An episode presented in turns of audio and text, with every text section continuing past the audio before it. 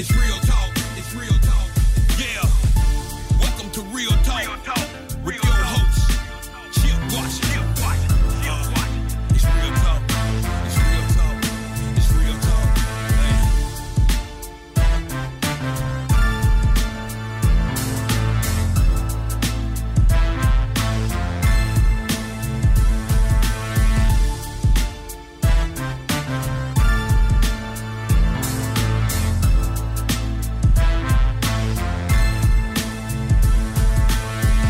And here we go on this Monday evening. Yeah, it's a little soggy outside, a little wet outside. The remnants of what was Hurricane Ida that roared through Louisiana yesterday. And, of course, many of you by now have seen all of the pictures and the images. The entire city of New Orleans is without power. At last check, there was over 1 million people who were without power at this hour. So, I just ask that we all say a prayer for all those folks down there, not only, in the New Orleans area, but throughout the entire state of Louisiana as that storm continues to work its way up to the northeast. Mississippi in particular, we could see some heavy rain. I don't know that we'll get a lot of rain tonight, but we could see some heavy rain later on tonight as the remnants of Ida continue to work their way to the northeast. Man, I tell you, it's been a lot going on here the last few days. And, of course, we're still dealing with COVID, and we're still dealing with the variants and called Delta in particular. And, we'll be talking a little bit about that tonight as pertains to our children. Our children are being really, really right now disproportionately affected by all of the this virus, as it continues to spread just far and wide. It's extremely contagious, and every 5 minutes you're reading about someone else who has contracted the disease. But before I get too far ahead of myself, if you're trying to reach this fine piece of radio broadcasting, you can do so in a number of ways. Of course, we're on air right now live, 91.7 WYXR, and you can also go to the website, wyxr.org, and hit the listen live button, and you will be able to hear us.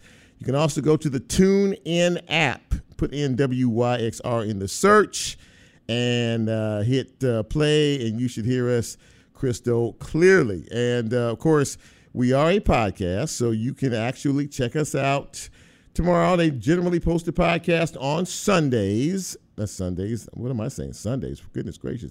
How about Tuesday? Yeah. How about that? Tuesday they post the the show. So sometime tomorrow afternoon you can get Real Talk Memphis with Chip Washington wherever you get your podcast. So once again, very happy to have you with us on this evening.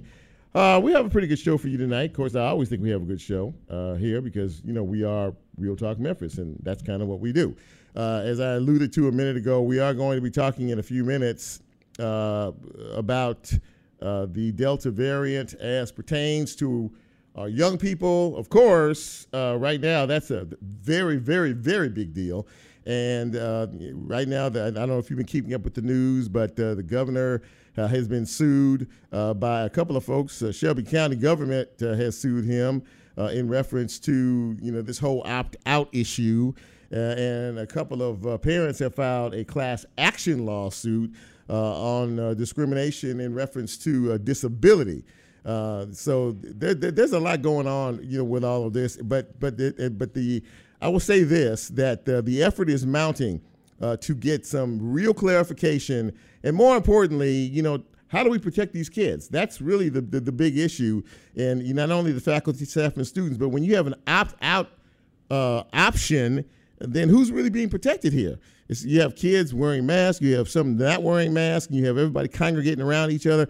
We're going to talk to a friend of mine and a school board member, the Shelby County Schools, Michelle McKissick. She'll join me in just a few minutes. And yes, my friend is very passionate about education, young people, and COVID, and she will lay it all out for us in just a few minutes. First and foremost, as we always like to do on this big broadcast, I say it every week, when we start, it's all about you. So if you celebrated a birthday, an anniversary, or a special occasion over the weekend, happy.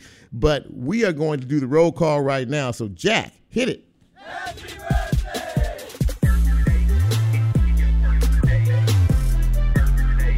Yeah.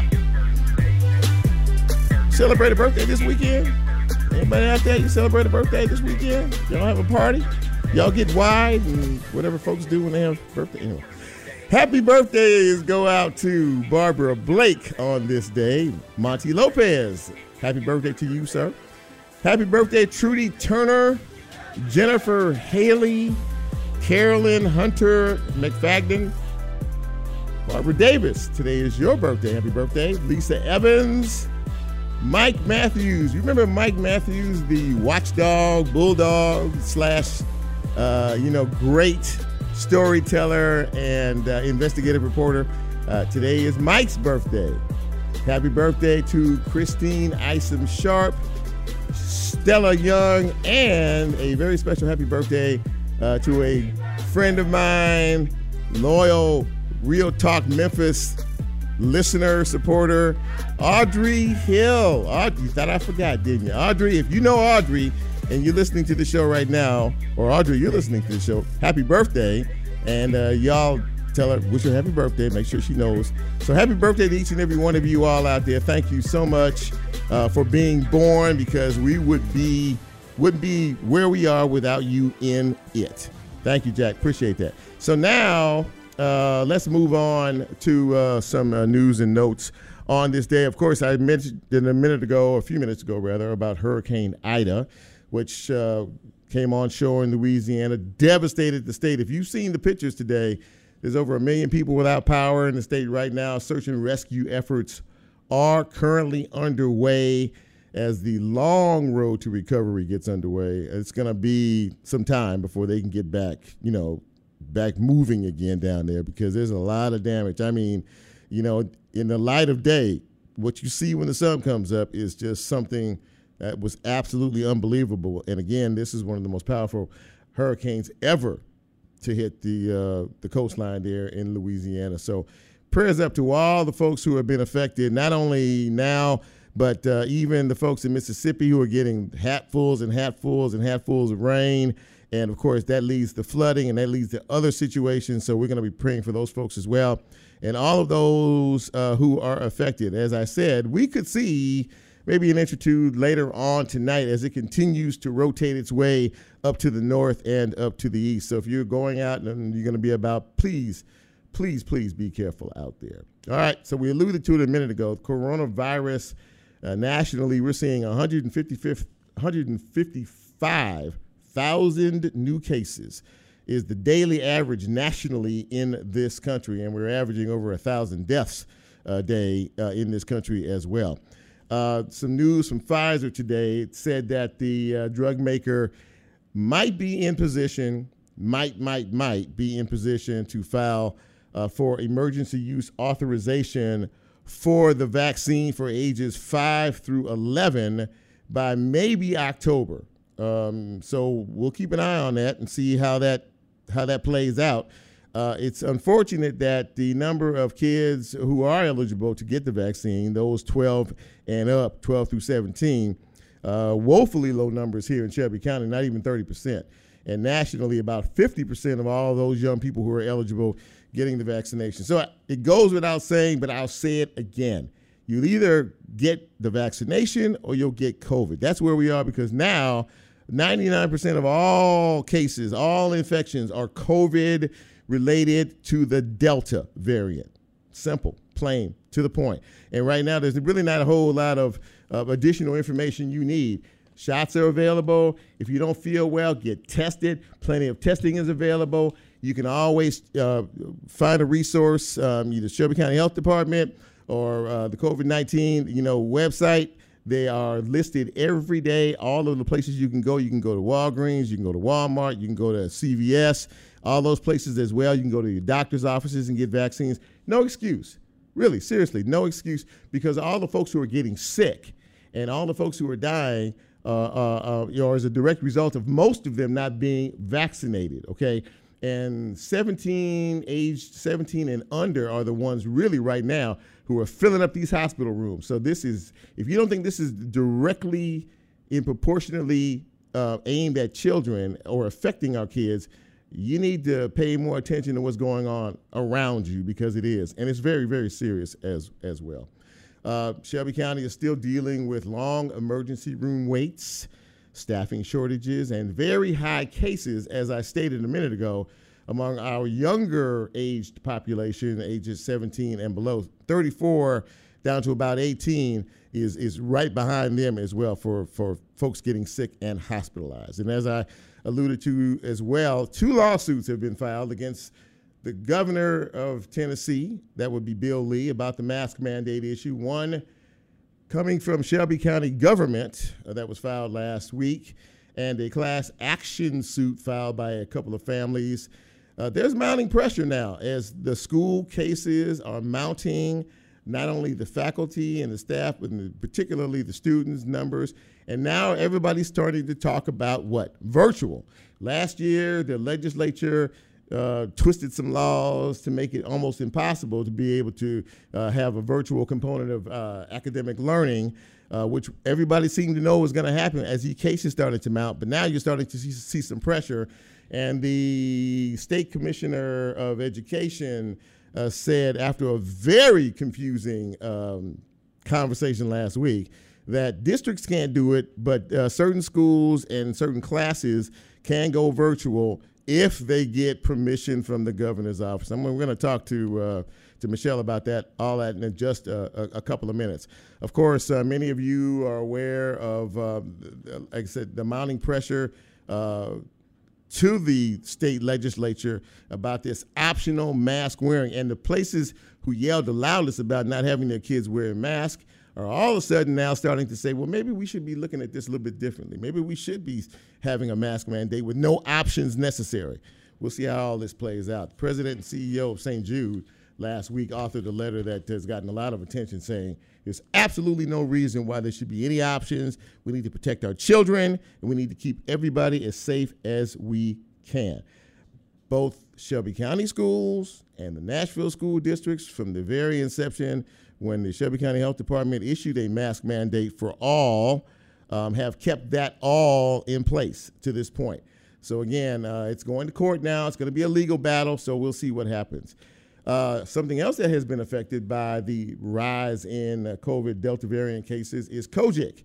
The annual religious convention has canceled the convocation, which was scheduled to mark its return to Memphis this year after several years being gone. They are discouraging any travel to Memphis. Don't come. And they're saying that they're not going to have any events or anything. It's going to be an online and a virtual event this year.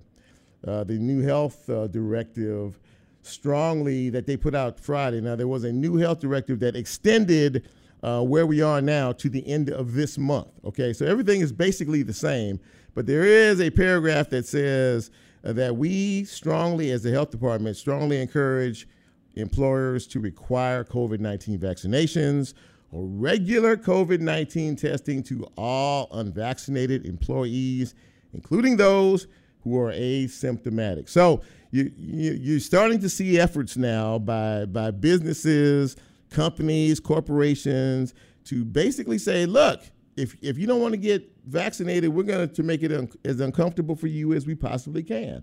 And by that, we'll be sticking that swab up your nose every week until you decide you're tired of it and get a vaccination. Now, a lot of other businesses are saying, the heck with that. You have until XXX date to get vaccinated if you have not already done so. And if you have not done so by the XXX date, you will have to find another place to work. That's where we are with this. You know, if you can't make it simple, then we'll make it hard. So, you know, again, a lot of pushback, back and forth going on. Businesses are being affected. Restaurants are being affected by staff having to be out. Of course, restaurants have to close when they don't have enough staff or somebody gets sick and they have to clean the restaurant and do things all over again. So it's a very big issue, and it's not going away anytime soon. Sorry about that. In other news, kind of tragic actually, two very young girls were shot and killed in two separate incidents in the past few days. The latest one happened, little girl, I think she was 8 years old. I think the mother thought she heard some noise in a closet in the house. So the husband got up, had his gun, and I don't know, the little girl was in the closet. Now, he opened the closet, fired a shot, shot and killed his child. I don't know if that's the story that we're being told right now, but we'll see how all that plays out. That was extraordinarily tragic. And something else that happened that earlier today, I don't know if you all remember, if you listen to this show, any at all, I interviewed a young lady by the name of Carmion Hamilton, and she won the Design Star Next Generation HGTV program earlier this year. She got a $50,000 prize. She had her own TV show, the whole nine yards. Well, she is in mourning today. She lost her husband. Her husband was tragically killed in a motorcycle accident on Saturday afternoon. And that is, his name was Marcus. And of course, someone turned in front of him, and he tried to avoid that and hit another vehicle and was thrown from his bike and succumbed to his injury. So, you know, leaves behind a wife, and of course they have a 12-year-old son. And I remember very vividly her talking with such pride about her family, and particularly the support of her husband, you know, and her son as she was going through all that process of trying to get selected for that show. So say a prayer for her and that entire family. And I'm going to end this on a I don't know, I guess a high note. How many of you out there, by a show of hands, are familiar with the television news reporter from Channel 5, Janice Broach? Hands up, hands up, hands up. Yeah. Well, Janice, there she goes. Michelle put her hands up. See, so Janice filed her last story on Friday. She actually retired from WMC-TV after a very long career. And I will say congratulations to her. And it was an honor both working with her, because I worked at Channel 5 for a few years and sat just a few desks away. And I was also on the other end of that microphone, too, a few times. So congratulations, Janice, on a wonderful, long career, and I hope you have a wonderful retirement. Janice will probably be retired for like a week and find something else to do. Okay, so we're going to take our first break now. When we come back, we're going to get into it with my good friend, Michelle McKissick from the Shelby County School Board. This is Real Talk Memphis. I am Chip. You know who you are. Quick break, right back.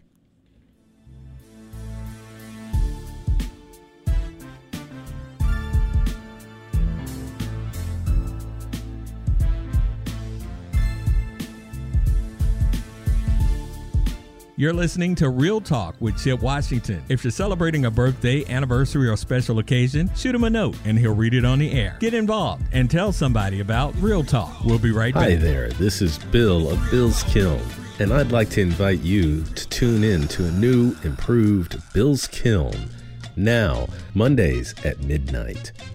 Tastes great and less filling.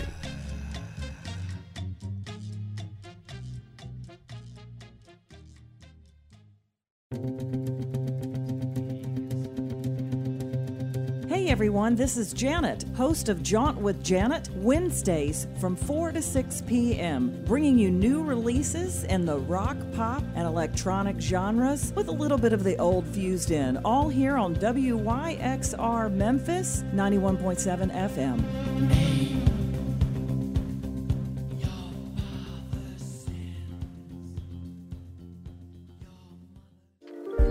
What you got in your record box? Bring it along to the Memphis Listening Lab and WYXR's inaugural Record Swap and Zine Fest, presented in association with Crosstown Arts. Vendors will be lining the halls of the Crosstown Concourse with rare musical finds and deep, engaging, independently published magazines. Hear live sets from WYXR DJs spitting the best from their vinyl collections. The event starts at 10 a.m. Saturday, September 4th and Sunday, September 5th. For customer and vendor information, visit the Memphis Listening Lab and follow event updates on Facebook.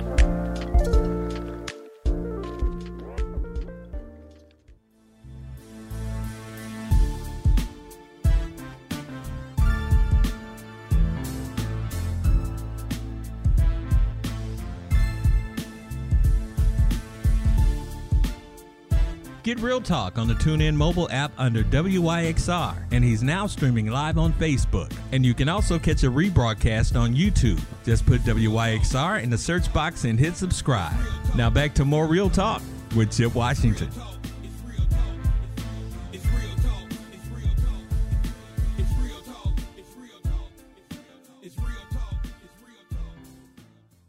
And welcome back to Real Talk Memphis on this Monday evening. I'm your humble host, Chip Washington. Very happy to have you with us, and very happy to have my first guest with me tonight. I've known her for a long time, and she is currently representing District 1 on the Shelby County School Board, which includes Midtown, Downtown, and parts of South Memphis. All four of her children are either attending or have graduated from Shelby County Schools. She is Michelle McKissick. Hi, Michelle. Hi, Chip. How are you? I'm doing good. How are you?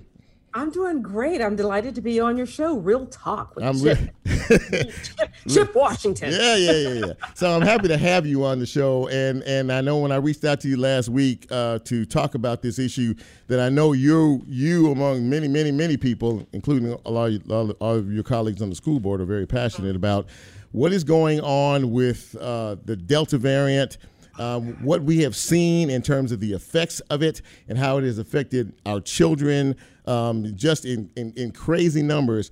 First of all, when you heard that the Shelby County Health Department was saying that it's mandatory for all masks to be worn for everybody indoors, that was a great move. And then all of a sudden, the governor decided to change the playbook a bit. Talk to me about your reaction to all of that. Wow. Oh, goodness gracious. When we first got the news that the Shelby County Health Department had, put out a mask mandate for all of Shelby County, it was a big sigh of relief. Right. I was like, whew, because our superintendent, Dr. Joris Ray, had announced that we were going to continue masks wearing in our schools because we've had school all summer long with the Summer Learning Academy. So it was a continuation of that because we're going to have even more students back in the building. And we've been following the guidance and the science from the CDC since all of this began. So, but when we had our local health body say, yes, we're going to have mask mandates because the Delta variant's picking up, it was a sigh of relief because we had now this additional armor around us. So when the governor announced that mask mandates, despite our local health body determining that we needed it here in Shelby County because of the spread of the Delta variant, said that it could not, that parents could opt out of it in school buildings, it was like the rug had been pulled out from underneath. I couldn't believe it. I honestly could not believe it because our children, especially those who are not even eligible for a vaccine yet, which includes my youngest child, that was the only bit of protection that they had, were these masks. So I like how you put it earlier that, if one person's not wearing masks, then, it really just compromises more. So if you're all wearing it, that's better. It's still very protective if you are wearing a mask, but we just need masks in the school buildings. We've been talking about this, for a while now. And what has really struck me in a very negative way is that this has gone from the health and safety and protection of all of us to politics. This is a straight political issue. Now, the governor almost immediately filed an executive order, and then we were threatened with, more restrictive sanctions for not complying to the order. I personally commend Superintendent Ray and the superintendent in Nashville for sticking to their guns and still requiring this. But I mean, Michelle, as a school board, as a body, where do we go? I mean, what are you all thinking now as to what may or may not happen down the road in terms of the legislative body? Well, what I know is, as a school board member, when I was elected to the school board to represent District 1, and not just District 1, but every part of Shelby County, because it takes all 9 of us to move the agenda forward, right. I took an oath. I took an oath to protect children, to look out for children in every facet. This is just another aspect of that. This is not political at all. COVID doesn't care what your political affiliation is at all. Right. It's just simply seeking a target to enter that body. And so that is what my focus is, and what I hope and believe the focus is of my colleagues on the board. I know that Dr. Ray has made it very clear where he stands on protecting children during this time. And there are so many others around us who are doing the same thing. It was really encouraging when the Shelby County government, the county commission, when they all came together and said that we're going to stand up for children in Shelby County. Were you surprised that the lawsuit, doesn't sound like maybe you were, but the lawsuit that was filed by Shelby County government, Mayor Lee Harris, and basically saying, look, you can't do this. You can't opt out of an extraordinarily difficult health emergency, which is what we are all under right now. I mean, were you? I'm sure you were pleased when that happened, but I mean, did it even have to get to this point?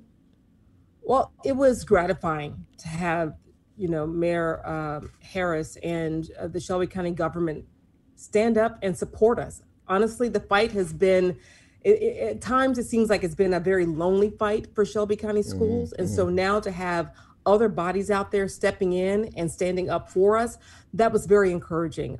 So to say that it's...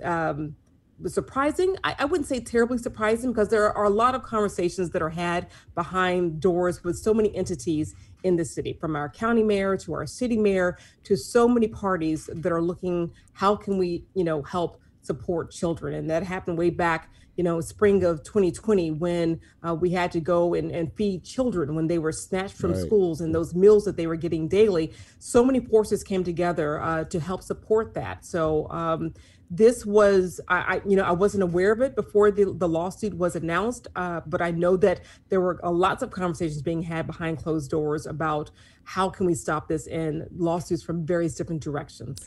We are speaking with Michelle McKissick. She is the District 1 Shelby County School, on the school board of Shelby County, representing District 1, rather, which represents Midtown and downtown and parts of South Memphis. But as she says, as a person who's on the school board, and more importantly, as a mother, she's representing every child out there. I would imagine that since all of this has began, and even now, your phones are ringing off the hook. I'm sure you're getting plenty of mail, plenty of phone calls, and plenty of folks who are starting to really engage even more so in the process. Am I correct in that? Absolutely. I think parents who have never engaged at this level in terms of looking at policy and how things are affecting children, they're reaching out. I've received so many emails, as well as my colleagues as well. And I am turning around saying, thank you so much for that support. And we need you to turn this around and let those in Nashville know that, we're not a lone voice out here. There are so many others, and the great majority here in Shelby County, we haven't heard any complaints about the mask. I personally, I have not received one complaint from a parent, a family within Shelby County schools saying that we are opposed to these masks. I just haven't. I just really have not. And so I'm asking them to reach out to the governor, to the Tennessee, the legislators there in Nashville, and just make them know that there's another voice out there that's saying that we need these masks. Now, you made reference to other voices, and some of these voices are starting to get loud. As I mentioned, there's a class action suit now that is filed against the governor and the legislature by a couple of parents whose children are have some handicaps that wearing a mask would cause great harm to. And again, this whole notion of not thinking things through, not thinking things out, or just completely ignoring what goes on down here in Shelby County is starting to, I think, resonate with people who, like you said before, who may have not engaged in prior processes, as it were. We're seeing letters. There was a letter drafted from the president and CEO of St. Jude that was published that is getting a lot of attention. The school boards, not school boards, but the unions, rather, school unions, not just here, but across the state, are all rallying. They're signing petitions, saying now we can't do this. We need to change this. We need to fix this. Doctors and physicians are doing it as well. Michelle, this is a true health emergency, and it is affecting our young people, you know, exponentially, and that has got to get everybody's attention. Do you not agree with that? Absolutely, Chip. I mean, you laid it out so well at the top of your show, the numbers and how it is impacting children like never before. Mm-hmm. And you were talking about the lawsuits and people getting engaged. Well, just today, it was announced the U.S. Department of Education opening up a civil rights investigation because of those types of lawsuits that were filed here in Tennessee of families who have young people, students with disabilities, and that this really impacts their ability to learn because of their disabilities. And that's, you know, you're stepping on some into a territory you have no business going. So that's now they're investigating not only Tennessee, but 4 other states as well that have put up some sort of barrier ban to wearing masks within schools. So it's just, you know, I it's really hard for me to wrap my head around it because this is all about just protecting children. We're not trying to harm them in any way, shape, or form. And I think the president CEO of St. Jude, he said, masks do not harm children. And if anybody would know, St. Jude would know. Yes, okay, would. Yeah. They would know. That's what their life's mission is to not have any child, you know, die in the dawn of life. And so, and they wear masks all the time to help. And the children are wearing masks at St. Jude. So it was really wonderful to see that op-ed that the president, the CEO of St. Jude wrote. You know, as I start to look around the landscape now, the big conversation is about the virtual. Here we go with the virtual. Last year, the State House did everything they could to try to tie that whole knot off. Oh, we're not going to have virtual. We need the kids in school. We need the kids in school. Yet you put into law something that gives parents the option for their children to wear a mask during a major pandemic, getting everyone else sick. But now there's a conversation about the virtual aspect of education. And as far as you know, have you heard anything in reference to that? I know that there's some noise that the Commissioner of Education made last Friday with some very confusing language, but now it's like, well, schools and certain classes can maybe go to a virtual option if they get the permission of the governor's office. What's that about? You have such a way with words, Chip, and how you lay it out. Well, you know, the commissioner of the Tennessee Department of Education, Penny Schwinn, she did formally announce today in a news conference about these exceptions now to virtual school. Because as you mentioned, last year, Shelby County Schools and Dr. Ray, the administration, and so many community partners came together to help put 95,000 devices here in Shelby County into the hands of students, which made virtual learning possible.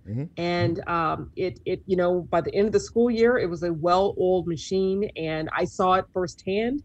At that point, I still had 2 children in SCS. My youngest son is a senior in high school, and my daughter in elementary school. And so, it was impactful, it was beneficial. And so now fast forward to this school year. And so with the mask mandate, you know, and the option to opt out, and just with the Delta variant taking off, we've seen cases like all over our city and county, but in schools where children have been exposed. So when they're exposed, or someone who is ill, a student is exposed, so therefore they have to be sent home for a quarantine period. Well, because of the ban on virtual schooling, how every child has to be in person, then we could no longer use our devices in that capacity. We're still using them in the classroom, but in that capacity at home, so that children can have still real live instruction like they had all of last year. So it's really a double-edged sword that we're looking at here, because you're supposed to be in school in person, but then at the same time, you have the option. They don't want you wearing masks in the school, or have that option, because that's a barrier. So I'm at a loss a little bit for words here, because how are we going to protect these children? We want them to learn, and they do. I mean, being in school, everybody's happy to be back in school. The kids are happy, the adults are happy, the teachers. That's a good thing. So now what can we do to help protect children in this learning environment? Wear masks. And if there's an option where they have to quarantine, they can still learn in real time with that. But now we do have to go through a convoluted process in which to get that permission if the cases were to arise, and they will. It's unbelievable. Michelle McKissick, I can't thank you enough for coming on the show tonight and dropping the knowledge. And all I can say to you, my friend, is keep fighting the good fight. We need you. We need your voice. And we need a whole bunch of other voices as well. Thank you for coming on. I really appreciate you. Oh, it was my pleasure. Thank you for having me, Chip. But I'm going to stay around because I want to listen to Brad Jones. I'm so excited about the Southern Heritage Classic. Yeah. And, of course, woo, at the end of the show. Look, I saw the Google eyes that when you mentioned Eddie George. And as the host of this show, I just want you to know I'm a little jealous behind that. But that's okay. That's okay. What? That's okay. That's all right. Thank you, Michelle. I'll talk to you later. Bye. Okay, take care. All right, ladies and gentlemen, Michelle McKissick joining us on the show. We're going to take a quick break. And when I say quick, I mean quick. We're going to come back. We are going to talk about the Southern Heritage Classic with the founder of the Southern Heritage Classic. His name is Fred Jones. This is Real Talk Memphis. I'm Chip. Right back. Hey, Fred, you there? How are you, my friend? Man, we're doing good. Listen, we're in a short commercial break, and when we come back, it's going to be me and you, okay? You're listening to Real Talk with Chip Washington. If you're celebrating a birthday, anniversary, or special occasion, shoot him a note, and he'll read it on the air. Get involved and tell somebody about Real Talk. We'll be right back. Give me like there's really nothing better than a box of records, not even a bottle of beer. Drinks are gone in a matter of minutes, but vinyl just won't disappear. Hi there, this is Zach Ives. My show, A Box of Records, plays every Tuesday night, 4 p.m. to 6 p.m., right here on WYXR 91.7 FM, Memphis, Tennessee. Yeah, just that. Yeah. What you got in your record box? Bring it along to the Memphis Listening Lab and WYXR's inaugural Record Swap and Zine Fest, presented in association with Crosstown Arts. Vendors will be lining the halls of the Crosstown Concourse with rare musical finds and deep, engaging, independently published magazines. Hear live sets from WYXR DJs spinning the best from their vinyl collections. The event starts at 10 a.m. Saturday, September 4th and Sunday, September 5th. For customer and vendor information, visit the Memphis Listening Lab and follow event updates on Facebook. All right.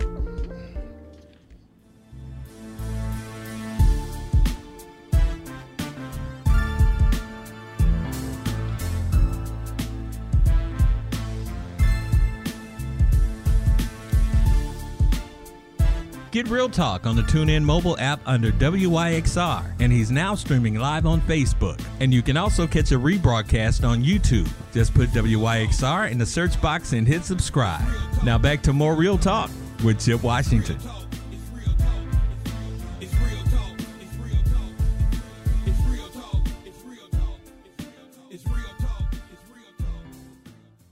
And welcome back to Real Talk Memphis on this Monday. Chip here with you. Glad to have you aboard for the ride. And my next guest is someone who needs no introduction, but, you know, I'm going to introduce him anyway because that's what you do on shows like this. He is the president and CEO of Summit Management, better known as the founder of the Southern Heritage Classic Football Weekend and all associated events. He is Mr. Fred Jones. Fred, thanks for coming on. I really appreciate it, man. My pleasure, Chip. Glad to be here. Yes, sir. Yes, sir. So we are going to enter into I can't remember what edition of the classic this 32. Year. How many? 32. 32 years, ladies and gentlemen. So I know I had to get him on the show because I know that excitement and get you all ratcheted up. You know, you're starting to see him and listen to him and hear him and see commercials and things about the Southern Heritage Classic. After a bit of an absence, one was a weather-related issue a couple of years back, and then, of course, we had COVID last year. I would imagine, sir, that you are quite anxious to get the show on the road this year, the 2021 version.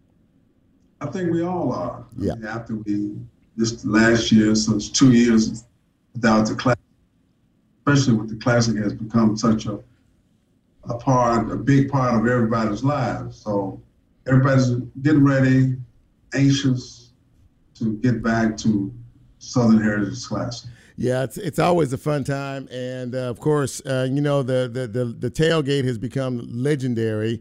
You know, in terms of all the folks getting together and fellowshipping and having a good time and having fun. I know no one more than you is aware of, you know, all the conversation in reference to the Delta variant and what folks need to do. You had a vaccination event, or there was a vaccination event that happened this weekend, and you have been urging folks, look, you want to come out and have a good time? Get vaccinated. Protect yourself and protect other people. Share that message again, if you will. Well, it's two big things that is quite successful against the virus and the variants. Vaccination, number one, and wearing a mask, especially almost any time, but especially during the classic indoors and outdoors, when you're not eating or drinking. Those things will help us keep as many people safe if you try to enjoy the classic and try to enjoy life. It's very important that we get vaccinated. Everybody should be vaccinated. And one thing, I know you're into a lot of numbers, but one thing that struck me about a week ago, 96% of the people that were in the hospital that were they hadn't been vaccinated. 96%. That's exactly right. That's right. That's exactly. Vaccination is very important. This is the pandemic of the unvaccinated. I think we all know that by now. And ladies and gentlemen, we're speaking with Fred Jones, who is the president and CEO of Summit Management and the founder of the Southern Heritage Classic, edition number 32 this weekend. And not only will there be food, fellowship, and fun, wearing your mask, getting vaccinated, there's also a concert. Who's going to be in concert this year? The legendary Stephanie Mills and Jeffrey Osborne. They have been staples in the music industry, it seems like forever. Yeah. And they've been a big part of the Southern Heritage Classic. So yeah, we're looking forward to that at the Orpheum Theater on Thursday, September 9th. Well, that's just going to be one of the events that's going to kick things off. Can you kind of lay out a little bit of what folks can expect should they want to venture out and discover all of the thrills of the Southern Heritage Classic weekend? Well, it's called the Southern Heritage Classic, and it don't look like the Southern Heritage Classic. We have concerts, golf tournament, the fashion show, the Coalition of 100 Black Women. Okay. The coaches luncheon where Eddie George and Deion Sanders will be front and center. Yeah. In fact, the special guest speaker will be Police Chief C.J. Davis. Okay. So, and of course, the tailgate is like no other anywhere in the country. I think everybody is really ready for that, and I have to keep emphasizing this. Wear your mask all the time, except when you're eating or drinking. It's very, very important. And of course, at 6 p.m., we have the big game with Tennessee State and Jackson State. It goes without saying, that's a rivalry that's been around a long time. And I was glad that because of the Southern Heritage Classic, we continue to have it. Well, absolutely that, and of course, everything you said just kind of gets folks even more excited. I don't even need to ask. You know, I'm sure your phone's ringing off the hook, and a lot of folks are asking a lot of questions about this, that, and the other, getting ready to make trips from wherever they are in this country. But again, you know, and I'd be remiss, and of course, you've mentioned it a couple of times, and I'm going to keep pounding the drum that in order for us to get back to any semblance of what we once used to know, we need to do some very, I think, simple things in order to get back to life as we used to know it, which is, as you said, get vaccinated, because there's 96, 97%, almost 100% of the people who are getting COVID right now are unvaccinated. And at this point, there is no real reason for you not to. It's very accessible. There are various vaccines available. You can get them anywhere. And, of course, always wear your mask, you know, whether you're indoors or outdoors. And I like to personally thank you for putting that message first. You know, let's do the fundamentals before we get into the fun, right? Well, absolutely. We can enjoy it much, much better, and especially with everything going the way it is going. And, again, it's very simple. get vaccinated, take the shot, wear your mask, you're not eating or drinking. But again, the Southern Heritage Classic is all about fun and having a good time, family and friends. And for information that you might want or need with the Southern Heritage Classic, you can reach us at SouthernHeritageClassic.com. That's SouthernHeritageClassic.com. So you beat me to the punch. You knew I was gonna. You knew I was gonna do that anyway. So see how you put that in there. SouthernHeritageClassic.com for all information. All questions can be answered. Any information you need about this year's edition, right? Absolutely. And again, we keep it updated as things come in. And we just mentioned today on social media the 32nd. Annual T-shirt, plastic T-shirts, which is really nice. They are available now at our office at 4466 Elvis Presley Boulevard, Suite 248. So all of that's available now. Absolutely that. I saw that T-shirt, and you're right. It is really sporty. Fred Jones, thank you again for all you do for the city of Memphis each and every year. I'm sure many folks are looking forward to another big weekend. Let's do it right. Let's be safe. Let's enjoy ourselves, get vaccinated, and have a good time. Fred, thank you for coming on. I really appreciate it. Thank you, Chip. I appreciate you as well. Thank you, sir. All right, ladies and gentlemen, Fred Jones, the man who puts it all together each and every year for the Southern Heritage Classic. Thank him for being on our show. When we come back, we're going to stay on the theme of the Southern Heritage Classic, and we're going to talk to one of the head coaches of the big game Fred alluded to just a few minutes ago, Jackson State versus Tennessee State. They're both Tigers, but I'm going to have the TSU head coach. His name is Eddie George. This is Real Talk Memphis. I'm Chip. We'll be right back.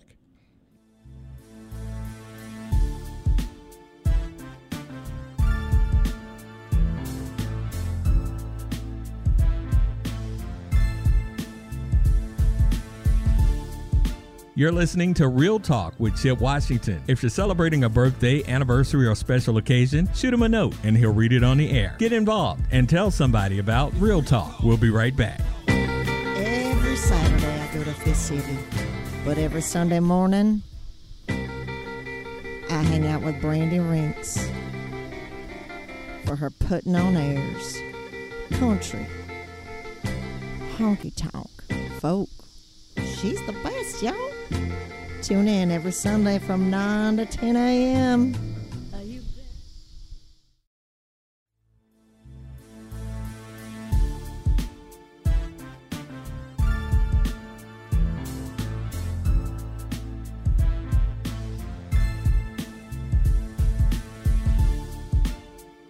Get Real Talk on the TuneIn mobile app under WYXR, and he's now streaming live on Facebook. And you can also catch a rebroadcast on YouTube. Just put WYXR in the search box and hit subscribe. Now back to more Real Talk with Chip Washington.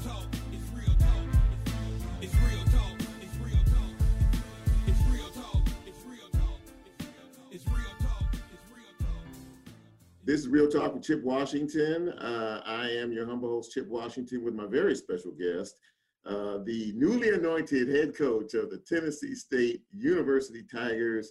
He is Eddie George. And Coach, really appreciate you once again being with us today.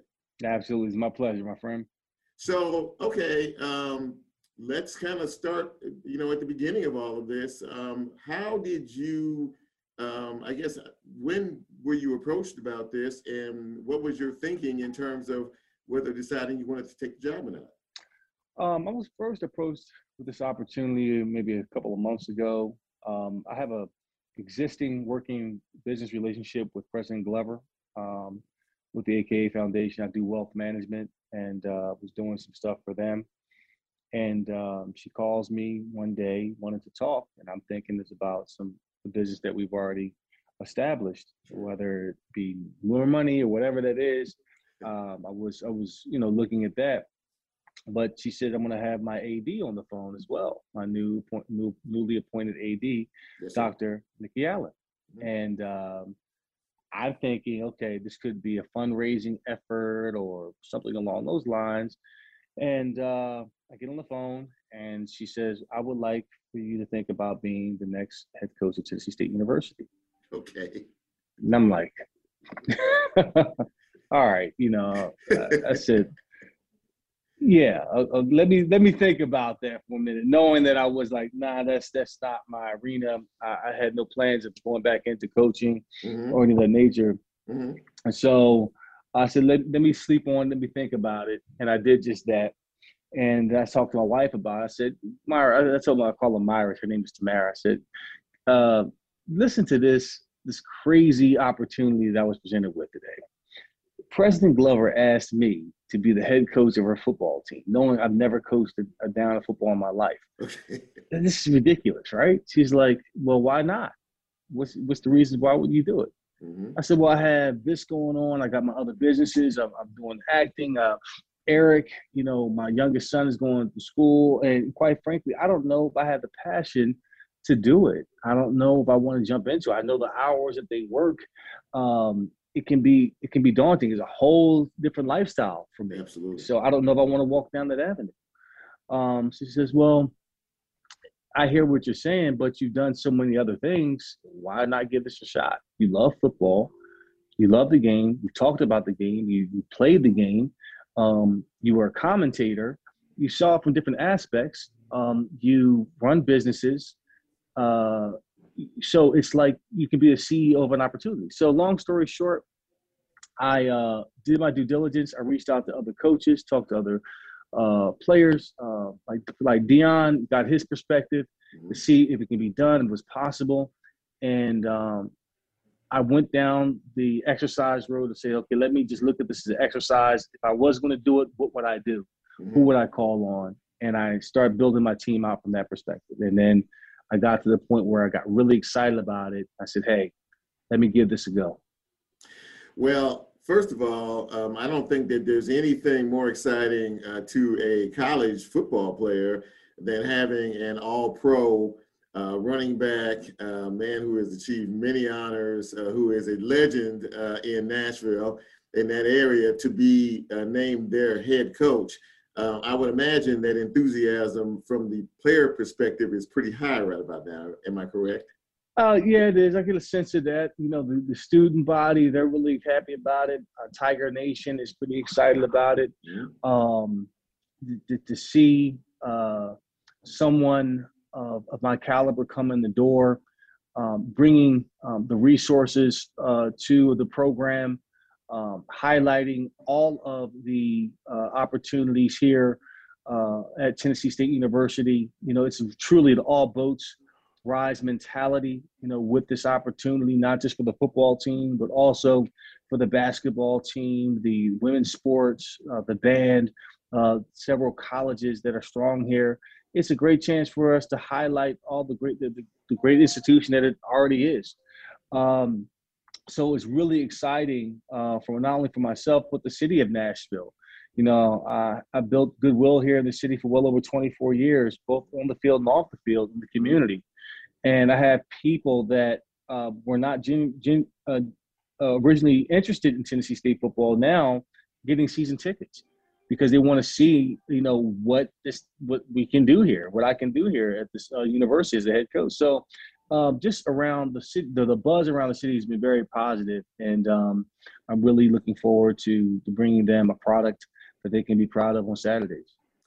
Speaking with the newly minted head coach of the Tennessee State University Tigers, Eddie George. And, you know, you are obviously a legend, a legendary player for your offensive skills, but now you have to build an entire football team. Yeah. Tell me how you go about doing something like that. Well, first is my greatest asset is knowing what I don't know. and bringing the right people on board that do. It was important for me, Chip, to bring in guys that are experienced, knowledgeable, and are experts in this area that's available. So on my staff it was very important for me to find the best advisory board, chief of staff positions possible that can help me navigate through all the operations side, from compliance to field operations, to recruiting, to all the things that you see that you don't see in terms of running an operation efficiently. And bringing on Jeff Fisher as my senior advisor has been well for me too on my team to help guide me in this regard too. So those two positions were key for me to say, okay, what's needed? What do we have to do? And how do we build it out? And then tap into, well, this is what my offense wants to look like. This is what my special teams, this is what I want to look like. And this is what my defense, this is the texture and identity that I want. And then building off of that. So, you know, it takes, obviously, that there are many steps in the process, and clearly you have, you know, started that process in terms of building your staff and getting the right folks around you to be able to help you to execute the plans that you have in place for this football team. Right. When you looked at it initially in terms of, okay, the success of the football team, and now you're sort of having to rebuild and recline this whole thing, how great a challenge is it from just what you've seen to this point so far? Oh, you know, it's a big challenge because I'm coming in not with all the answers. I'm not coming in saying, hey, this is what you need to do, because you don't know what they already have. You got to get under the hood to truly understand the culture, what they've done well here so far, what needs help, identifying, you know, how the student athlete operates on a day-to-day basis, how they get to practice, what they eat, where they're practicing at, how long they're practicing, when they come off of practice, going to class, coming back for study hall, and so forth, workouts, just trying to get my arms wrapped around their day-to-day and making that run efficiently is that's where we're finding those opportunities to win and trying to say, okay, instead of it doing it this way, let's see if we can find a win-win to create this, to make it a smoother transition and in a more efficient way, in a safe way to do things moving forward. So to answer your question, we are changing a few things out, the look and feel of our football offices, changing how they lift, where they lift, adding in programs like a strength and conditioning program, making sure the kids can stay here for summer school, something they haven't done in the past. All those things are very important in terms of building for a championship type season. And I believe that everything starts at the top with leadership. You know, if you have the shared vision and all, you're pulling in the right direction, that things can get done, they can get accomplished, and you'll start to see the payoff on the football field. And that's the last place where we got to go. So everything on the front end has to be shaped, has to be molded, has to be understood. And we have to begin to build that culture where we're all on the same page and building a program of excellence. Last couple of questions, Coach. There are always expectations when something like this happens. A very, very big, high profile hire from somebody who clearly has the experience and the talent to be able to mold this team. But there are obviously outside, you know, expectations. But as the head coach of this football team, what are your expectations this first year? My expectations are to win every single game I play. To win every single game that I play. Whether we win or lose doesn't matter. It's going to be a learning experience. My goal is to establish the culture, to establish identity, to establish how we're going to do things moving forward. How we're going to move, how we're going to operate, set the mission vision, and go toward that. But my expectation is every time we line up between the white lines, we want to compete to be the best players we can be, number one, be the best teammate we can be, number two, be the best team, number three. If we can do that on a day-to-day basis and be consistent with that, then the scoreboard will take care of itself, and the win column will take care of itself too. Wrapping up with Tennessee State University head coach Eddie George. So, you know, I live in Memphis and I work in Memphis, but I spent a little time in Jackson, Mississippi. So I wouldn't be the person that I am if I didn't start a little something going on between you and your good friend Coach Prime. And there's a big game in September they have up here called the Southern Heritage Classic, and that is going to obviously it has added a greater level of excitement. Yeah, yeah. Both of you in this, how do you feel about that and coaching against him and this whole experience? You know, it's going to be awesome. I have so much respect for Coach Prime. I grew up a fan of Prime as a player. Now that he's a coach, someone that I called on early in the process to kind of lead me down this path of decision, and to go head to head with him in Memphis with the Southern Heritage Classic is going to be one for the ages. I think it helps the profile of HBCU football. It helps the profile for these kids to be seen, to see the product that we're producing. That hey, these kids can probably play on Sunday too. You know, we are building and molding these guys to do just that, to be successful on the field, off the field, and after the game of football. So that's what our aim is. And I think it's an all boats rise mentality when it comes to that. So I'm really excited to compete against Prime in this regard. I think it's going to be a wonderful game. Hopefully by that time it can be a packed stadium. You know, maybe Game Day from ESPN can come down there and highlight this game, you know, game of the week, and show the atmosphere and just show the culture of HBCU football, period.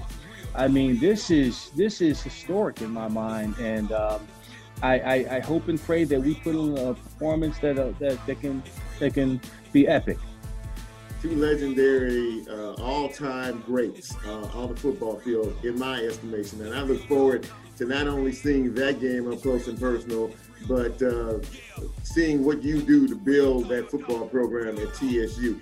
Coach Eddie George, thank you so much for taking some time out of your schedule to talk with us today, and best of luck to you now and in the future. Thank you, Chip. Have a great day, man. Go Big Blue. Take care. All right.